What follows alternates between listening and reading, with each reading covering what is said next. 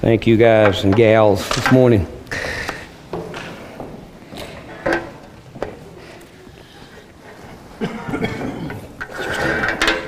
Take your Bible this morning, if you would, and turn with me to the book of 1 Corinthians. 1 Corinthians chapter 9. I want to read that in your hearing as we bring to an end 2018. That's just amazing to me that another year is gone. I don't know about y'all. Uh, I was always told when I was a youngster that time flies as you get older. I didn't know it was supersonic when you got older. Uh, some of you know exactly what that's like. In 2019, stretching before us, we have no idea what it holds. But you know, I just want to tell you this morning as we begin, we can rest assured that God still holds that year in His hand. He's already there. He already knows what's going to take place. There may be some good stuff, maybe some things that we see as bad stuff. But I want to remind you that we have the promise from the Word of God that He works in all things to bring it about to good to those that love Him and called according to His purpose. So you can rest assured that He's got you.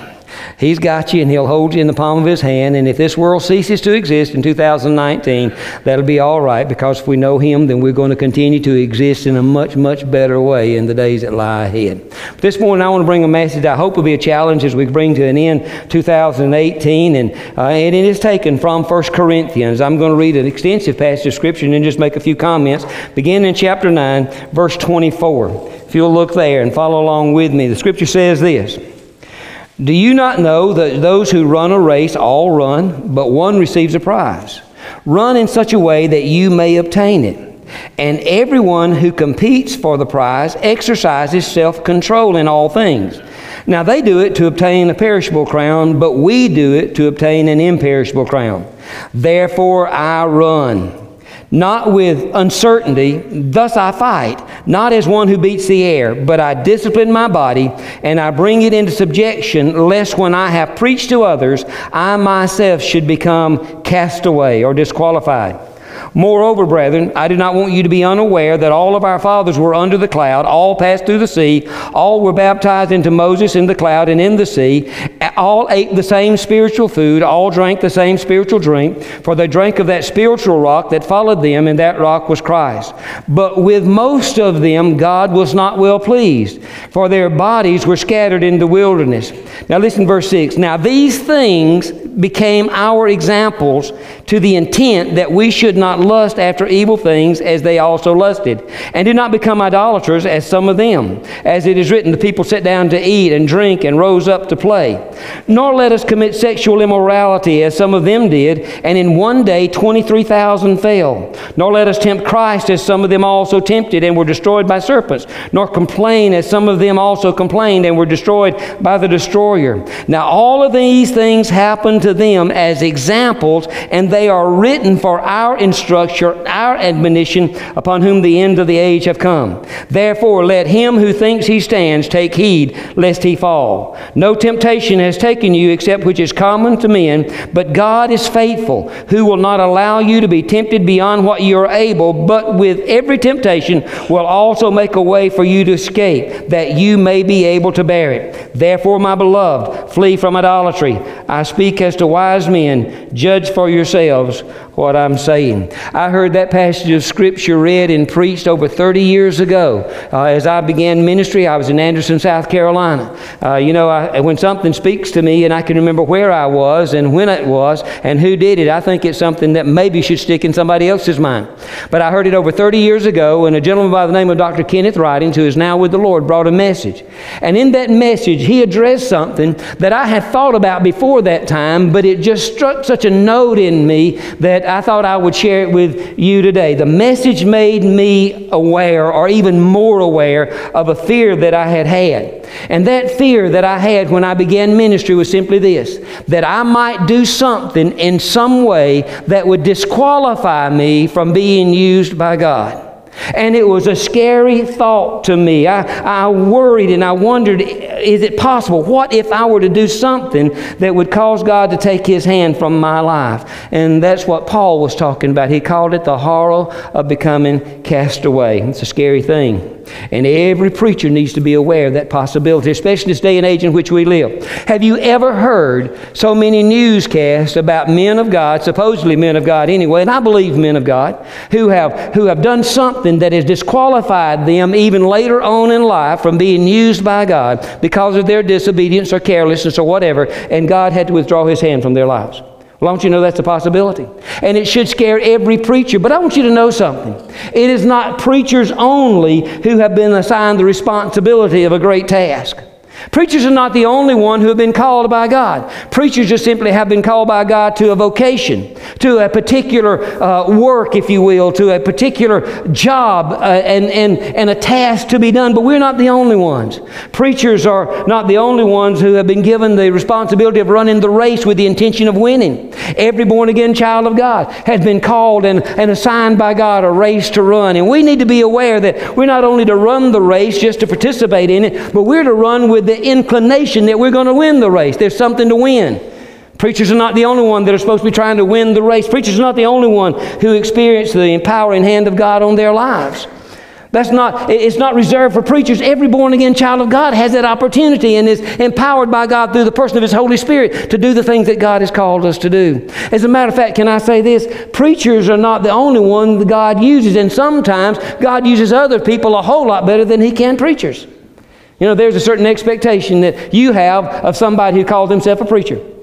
A certain way that we're supposed to act, certain things we can do, certain things that we cannot do. And because of that, there are things that we are limited. You know, there, there are areas that we are kind of limited in because as soon as we walk in the door, pre- have a preconceived notion. So God can use people who are not preachers to accomplish his task sometimes much better than he can those who are in this profession that I happen to be in. Every one of us who have been saved by the precious blood of Jesus and called to be partakers in the establishment of the kingdom of God in, in this community, in this country, in this world, have been assigned the responsibility of a great task. And with that assignment, with that responsibility comes the possibility of a great tragedy. And we need to know that. And that tragedy is getting to the point where because of ignorance, because of arrogance, because of insensitivity, or because of lack of consideration, God has to withdraw His hand from our lives. God has to withdraw His unction, His power, His anointing, if you will. He has to withdraw that from our lives. Now, it doesn't mean that, that we lose our salvation because I'm here to tell you that I believe that anybody who has come to Christ as Lord and Savior, their life, been baptized in the blood of, of the Lamb, you are saved and you're secure forever. I don't believe there's a possibility of being saved and lost. We're saved and we're secure if we're truly saved. But there does exist the possibility that God can withdraw His anointing, withdraw His unction, and the result is that we become cast away. Let me explain kind of what I'm talking about this morning. All of us have walked through cemeteries, haven't we?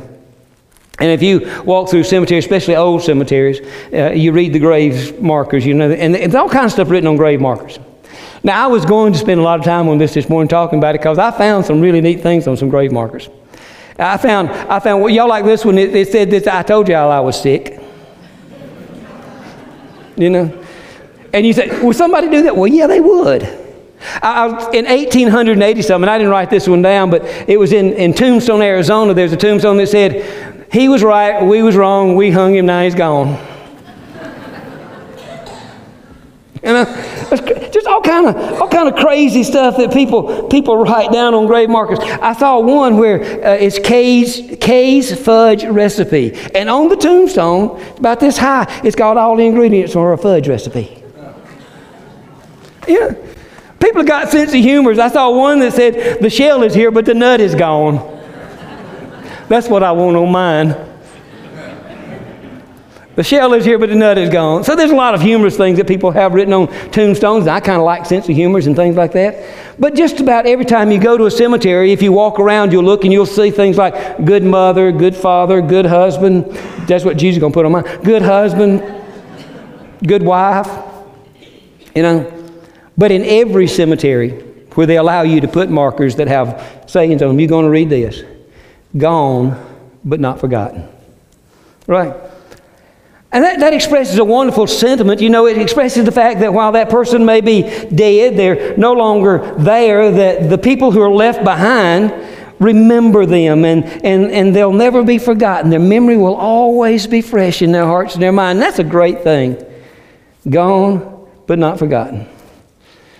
Well, what Paul is saying here is that there exists the possibility for a child of God who becomes disobedient, arrogant, unusable by God to be forgotten but not gone.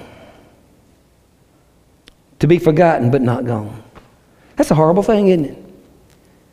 To be just ignored, put on the shelf by God. When I was growing up, I, uh, and I don't know what caused me to do this, but I got out a picture album, you know, at home when I was just a small child. And I got to looking through that album, and I noticed something that really hurt me, you know, kind of bothered me. I noticed that there were a lot of pictures of all my siblings, but there were not very many of me. And I began to think, well, I, have been forgotten, but I'm, gone, I'm not gone. Well, I began to question my mom and dad about that. And, you know, my sisters told me, well, the reason is because they found me under a rock. I kind of believed that. But my little heart was hurt because they had pictures of my brother and two sisters, but very few of me. Well, as I got older and I had children of my own, I began to understand it a little bit more, and you know how this is. You know, when you have your first child, you go out and buy a camera and a video camera and a, eh, well, you just buy a new phone now, but you know, you, you, you have something to take, and you take pictures of everything they do. Look, sweetheart, he just threw up. Take a picture of that. And, and take a picture. That's his first diaper. Take a picture. Yeah, I know. I want to see that. And you take pictures of everything, right? I mean, you, you, got, you use all the memory up on your phone with the pictures of that first baby. Then the second one comes along. And you begin to realize, well, you know what? I hadn't got time to take all those pictures, so you take less pictures. And then another one comes along, and then you, you, you take less pictures, and that fourth one comes along. And in my case, they, they, there was four of us, and they took pictures of all the rest of them, and, and they quit taking pictures when I came along because they thought they'd seen everything, and boy, were they wrong. But they, they thought that they'd seen everything, so they didn't take nearly as many pictures. But the reason was because it was expensive to have all that stuff done. So it wasn't that I was forgotten and not gone, it's just that they didn't take that many pictures. But in my young heart, I felt that I had been forgotten, even though I was right there. Now, they probably wish they could have forgotten a lot of things I did. But it is a, it's a reality and it hurts, doesn't it? When your family and your friends seem to ignore you when you're there, but you're not there. Doesn't that hurt?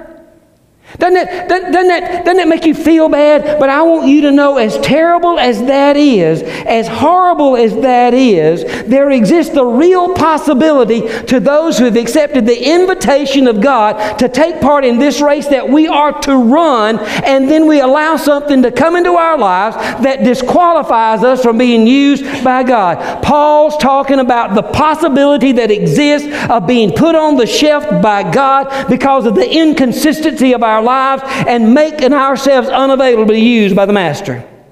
And Paul says that can happen to us. And as we face 2019, folks, we need to come to the, a, a commitment in our hearts and our lives that that's not going to happen to us. Paul's talking about being laid aside, having the power withdrawn, being bypassed by God, forgotten but not gone. I've heard it said, and I've said it myself, that we need to live in such a way that uh, we get the devil's attention. And we do. Our lives need to, to, be such a contrast to the way of the world that the devil needs to always know that we're around, right? Amen. We need to live in such a way that the devil cannot forget that we are in this world. But can I tell you a greater statement is this? We need to live our lives in such a way that God cannot ignore us when He needs somebody to do something. We need to live in such a way that, that God cannot ignore us. And Paul is saying in verses 24 through 27 of chapter 9 that he wanted to live in such a way that when God needed somebody, the first name on God's mind was Paul. Wouldn't it be great if we made that commitment in 2019? When God needs somebody to go, the first name on his, on his mind is me. When God needs somebody to do something, I'm the first one that he thinks about. When God needs somebody to stay, when God needs somebody to stand, when God needs anybody to do anything, we should live our lives in such a way that we are the one he thinks about. He doesn't have to think about down the list to somebody else. We need to live our lives in such a way that he can use us all the time, in any way. Paul wanted to be so careful that he lived his life in such a way that nothing would disqualify him from selection by God to do anything that needed to be done, no matter how great it was or no matter how seemingly small it was. Paul said, I want to live in such a way that God is always aware of my life and my availability. That's got to be the aim of our lives as we run the race that is before us. And, and I want you to notice what I said there. I said that we need to live that way as we run the race that is before us. We need to understand that just because God used you last year is no sign He'll use you this year. Just because God used you last year is no sign He'll use you this year.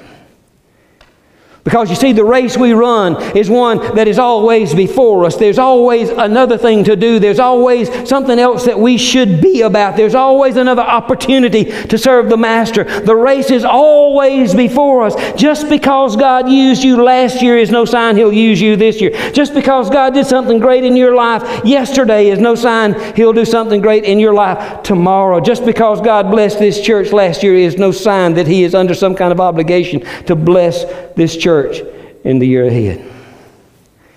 It's possible that we could do something that will cause God to take His power from our lives, take God, God take His power from our church. That's frightening, isn't it? It's frightening to think that there is the possibility that we can be forgotten and not gone.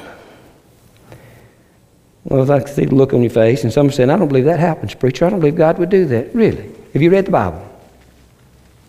May I call your attention to the Word of God, and I think you'll see that God has done that in the past, and God will certainly do it again. If He's done it with some of these folks, I don't know why we think that He would not do it from us if we cease to be faithful. I invite you to look in the book of Judges, and you'll see the story of a man there that we talk about very often in vacation Bible school and in children's Sunday school. His name was Samson. God called Samson to do a great task, called him to be a judge of Israel. And Samson stepped up to do the task, and for a while he did what God told him to do. He didn't cut his hair, he didn't do all those kinds of things. And, and God used Samson to accomplish some great things. God, God used Samson and made him a mighty man. Samson was blessed by God, and because of him, Israel was blessed. But then Samson began to yield to the flesh, right? You know the story, right? How Samson decided that he wanted to marry a woman that he shouldn't marry and all this kind of stuff. And he, he got in the face of his mom and dad and he was a spoiled brat and he did what he wanted to do. And the result was this Samson followed the flesh, he yielded to the things of the world, and he took for granted the blessings of God. And because of that, if you want to, when you get home, look at this. Look in Judges 16, 20 through 21, and you'll see this. Now, this is the last time. He's been with Delilah, you know, and, and she's been trying to trick him. And Samson, being a very foolish man, continued to tell her different things. And over and over again, she would say, he would say, This is the reason for my strength. And, and uh, she would go tell the Philistines. The Philistines would come and they'd try to get him. And he would shake himself, and then he would defeat the Philistines, So now this is the last time. And she, she just kept on, Samson, if you, Samson, if you love me, you tell me, you know. And, and he said, well, okay, I'll tell you. So he said, you know, it's my hair. It, the hair was not his strength. The hair was a sign of his obedience. The hair, he said, it's my hair. If you cut my hair, I'll be like any other man. Well, he went to sleep and she cut his hair. Duh. She cut his hair. Now then, I get to the scripture here. And she, Delilah, said, This is after she cut his hair, and she, Delilah, said, The Philistines be upon thee, Samson. And he woke out of his sleep and he said, I'll go out as other times as before, and I'll shake myself. And get these words. And he wist not, he did not know that the Lord had departed from him. Isn't that sad? He got up, he shook himself, and he said, Man, I'll do like I've always done. I'll go out and I'll whoop them. And the Bible says, and he did not know that the Lord had departed from him, but the Philistines took him and they put out his eyes and they brought him down to Gaza and they bound him with fetters of brass and he did grind in the prison house. Samson was bypassed by God, but he was not gone. He was put on the shelf. Why was Samson put on the shelf? Because of his disobedience and his inclination to do what he wanted to do in spite of what God had told him to do. There's another man in the Old Testament, a fellow by the name of, uh, of Saul. We see it in 1 Samuel. He was a man that was chosen by God. Now, he was anointed as king of Israel by Samuel, but he was chosen by God to be the king. And he, he, he developed, he created a great empire. Saul was a great king, first king of Israel. He was, he was a big man, he was a great man, and he thought he had it all going his way. But then one day, he decided he would do something he was not supposed to do, and then he didn't do what he was supposed to do. And I want to read you the results. In 1 Samuel 15, it says this, verses 22. It says, And Samuel said, after this event, Samuel said, Hath the Lord as great a delight in burnt offerings and sacrifice as obeying the voice of the Lord? Behold, to obey is better than sacrifice, and to hearken than fat of rams. For rebellion is as the sin of witchcraft, and stubbornness is as iniquity and idolatry. Because thou hast rejected the word. Did y'all hear that? Because thou hast rejected the word of the Lord, he hath also rejected thee from being king. Saul was put on the shelf. He was forgotten but he was not gone. You might want to argue with me that those things happened in the Old Testament and they don't have any indication of what God would do in our day. Well, I beg your pardon. Text I read you was referring to the Exodus and the things that happened in the Exodus, but I think it applies to all the Old Testament where it says, Now all these things happened. The Old Testament stories, the Old Testament types, all these things happened to them for examples. And they're written down for us for our admonition upon whom the ends of the world have come. The Old Testament types, the Old Testament symbols are for our help that we might not fall victim to the same things that they fell victim to. They're to teach us, they're to show us. Old Testament is important because it shows how God dealt with human beings. It show how, it shows how He interacted with His creation. So they're there for us. If such a thing could happen to the great men of the Old Testament, great men of the New Testament, they certainly can happen to me and to you and to our church. We've been assigned a great responsibility. We've been assigned a tremendous task. We've been assigned a race to run, and we're to run it with the intention of winning.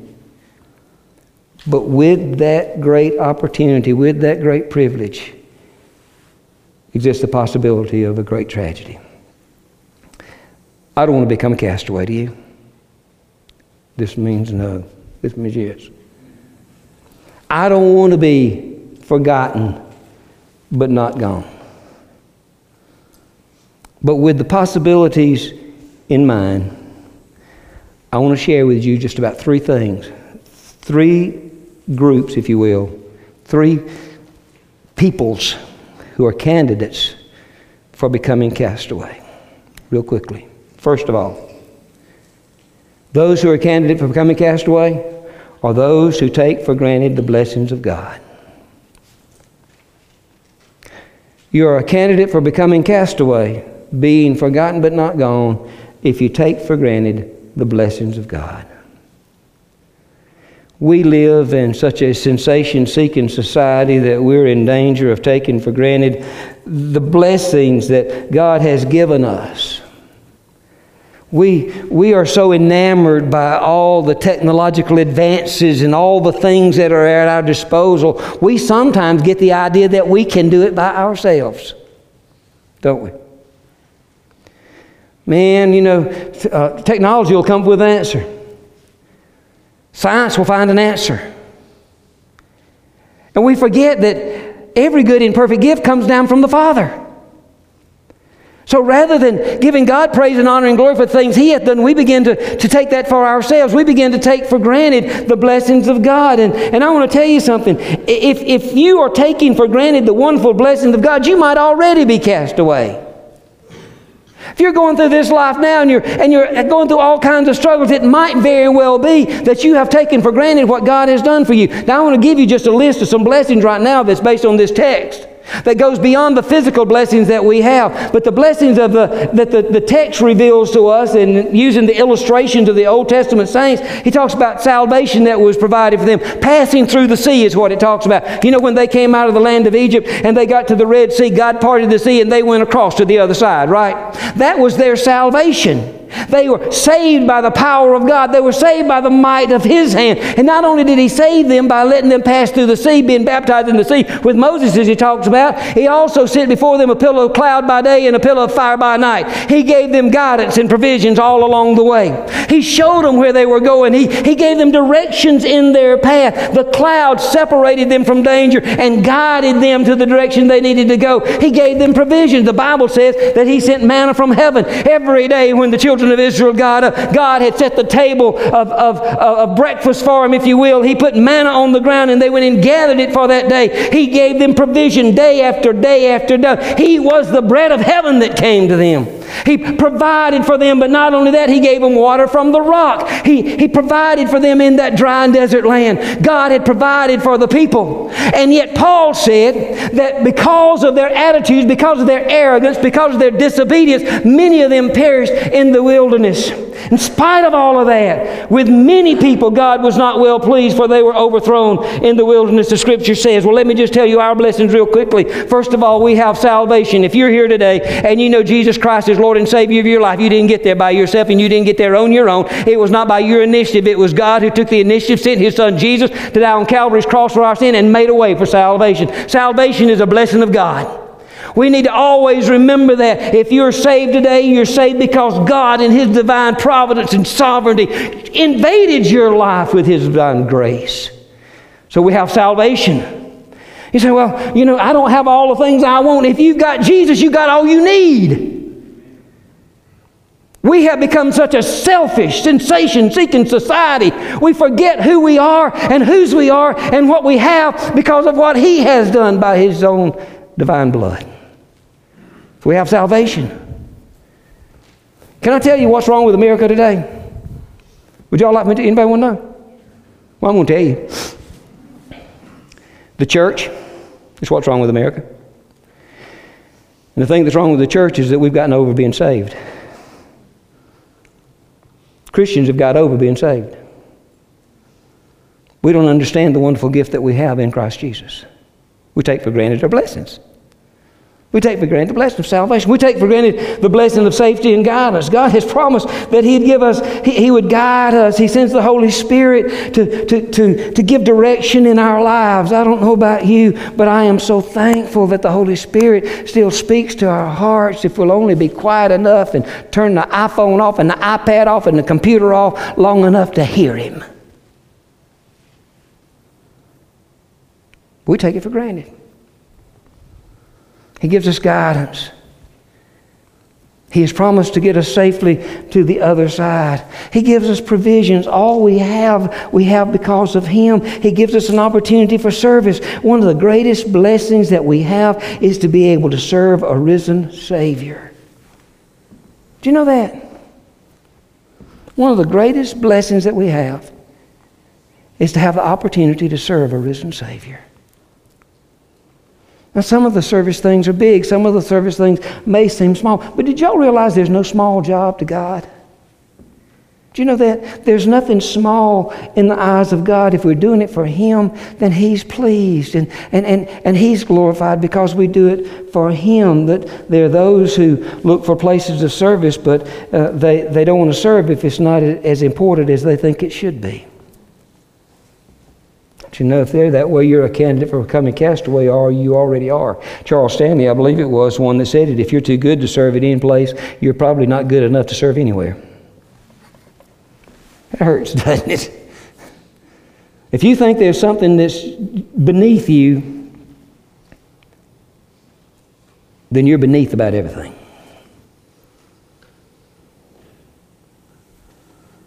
Many people take for granted what God's doing unsatisfied with the manifold blessings we enjoy, always wanting more and more and more.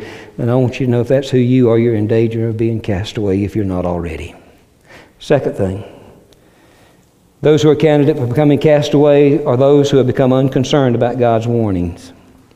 Chapter 10, 1 Corinthians chapter 10, verses 6 through 11. You'll find the list that's given there. And, and Paul is talking about being disqualified, and, and he gives these warnings. God has given warnings about things that, that we are to avoid as his children. If we're going to be blessed by God, used by God, anointed by God, empowered by God, there are things that we have to stay away from. In chapter uh, 10, uh, verse 6, it says, Don't lust. Don't lust. What, how do we lust?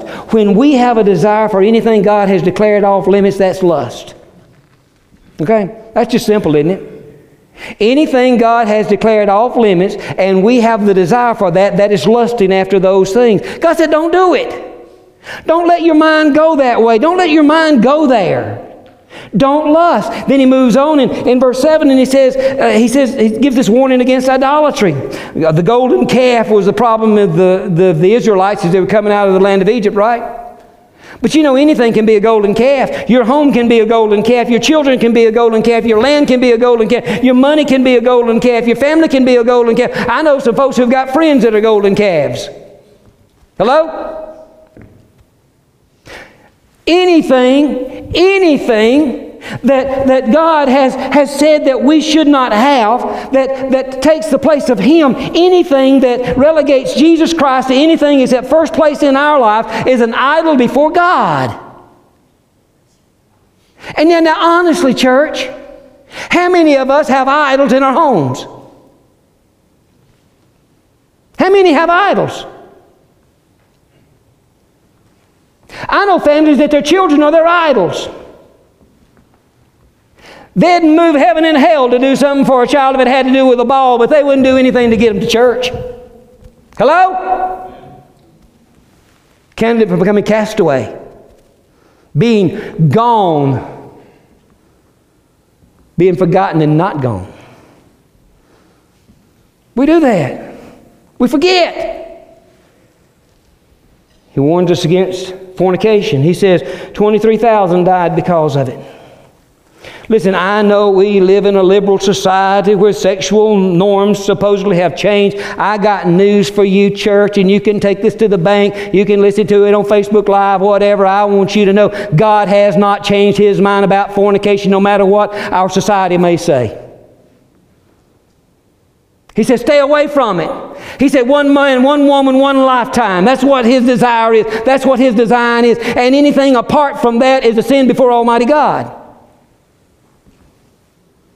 I'm old. I'm real old. I'm old fashioned. I'm old timey. But that's not old fashioned or old timey. That's new time, now time, anytime. Law of God. So he warns against it. He warns against tempting God in verse 9. That's trying God's patience. I know y'all don't do this.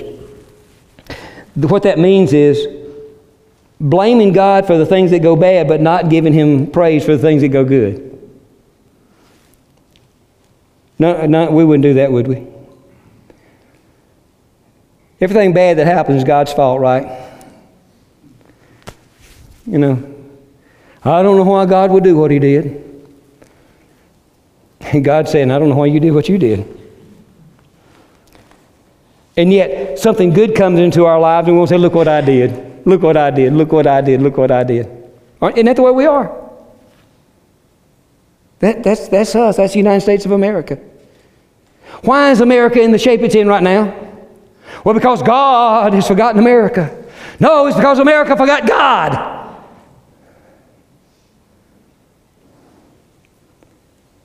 And when America, when the stock market is rocketing, do, do, any of you follow on your news and say, oh, thank you, God, for the stock market being good? No, it's said, boy, they boys made a good decision, didn't they? Made good investments. But when it crashes, I don't know why God took his hand off America. I don't know why God. We try God's patience. If you are a parent and your child treats you that way, what are you going to do? What are you going to do? If your child always blames you, they made a C, so they blame you. It's always your fault, always your fault, always your fault. And then when something good happens that you have done for them, they don't thank you for it, they don't give you praise for it, they don't come and hug you and tell you they love you for it. What are you going to do?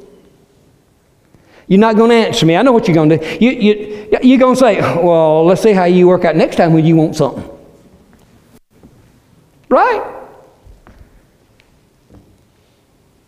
We try God's patience every day of our lives, almost, don't we, church?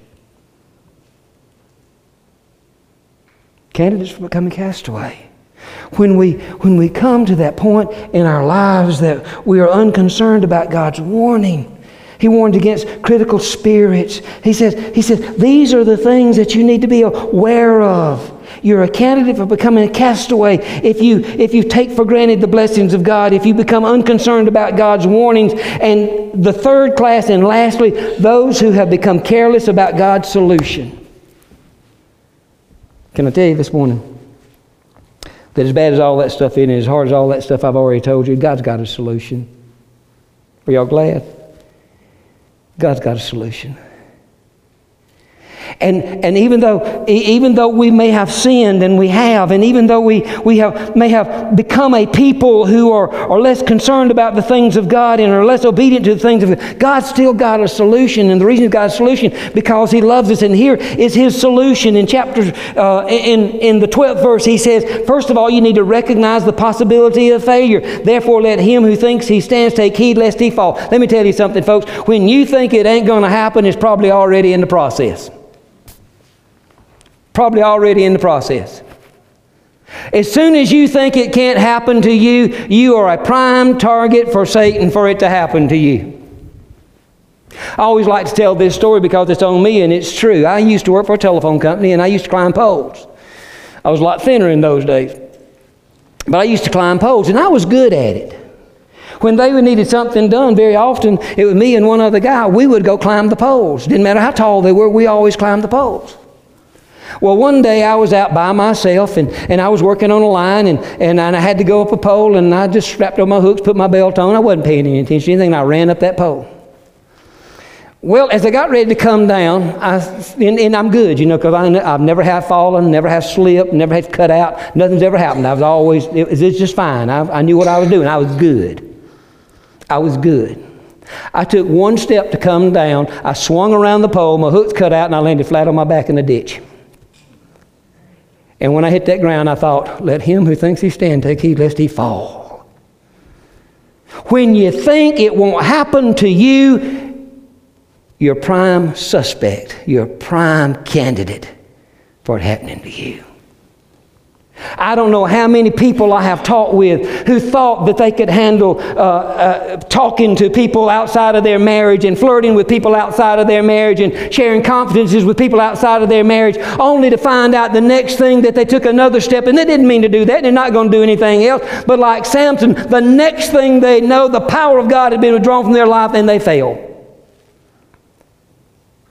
We need to always be aware that there is the possibility of that fall, so that's part of the solution. We recognize that we are not able in and of ourselves to resist the temptations of Satan. Uh, there's a verse that we use so often, misuse so often. It says that we are to resist the devil and he will flee from you. How's that working for some of you?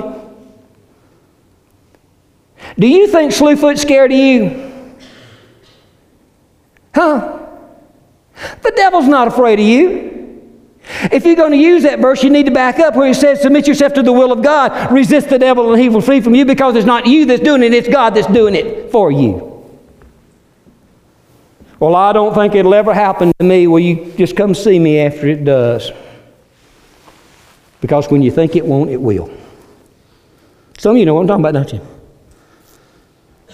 I didn't mean to get where I was. I didn't mean to do what I did. I didn't mean to get in that situation. I didn't mean for that situation to progress but it did. Well, the solution to becoming a the solution to prevent from becoming a castaway is to first of all recognize there's the possibility. How many of us, how many of us live our lives seeing how close we can get to sin rather than how far away we can stay from it?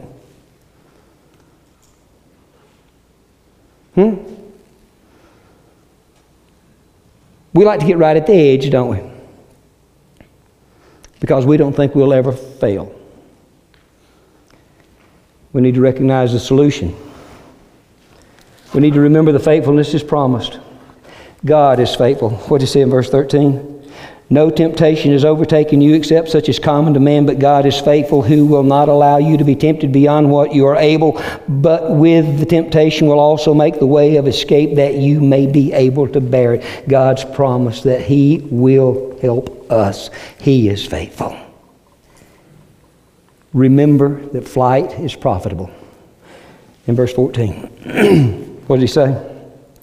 Therefore, my beloved, flee from idolatry flee. Sometimes running is the best solution.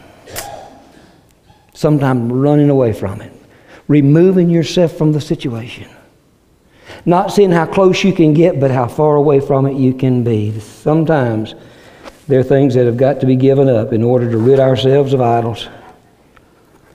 Anything that relegates Jesus to second place is an idol before God. If it keeps you from the service of God, if it keeps you from total surrender to God, it's an idol before God and you need to put it aside. Candidates for becoming castaways. Three groups, really. Those who take for granted God's blessings, those who have become unconcerned about God's warnings, and those who become careless about God's solutions. Now, I don't know where you are this morning, but my prayer is today that we'll make commitments necessary not to be forgotten and not gone. Four statements. You say, Well, I don't know about all this, Bill. How do we do this? Let, I'm going to tell you. Listen. You don't have to worry about lust because lust cannot live where Jesus Christ is Lord. You don't have to worry about fornication because fornication cannot live where Jesus Christ is Lord. You don't have to worry about trying God's patience because you see, you won't try God's patience when Jesus Christ is Lord. You don't have to worry about murmuring, complaining, against God because that cannot live where Jesus Christ is Lord. Those, those things cannot exist where Jesus is Lord.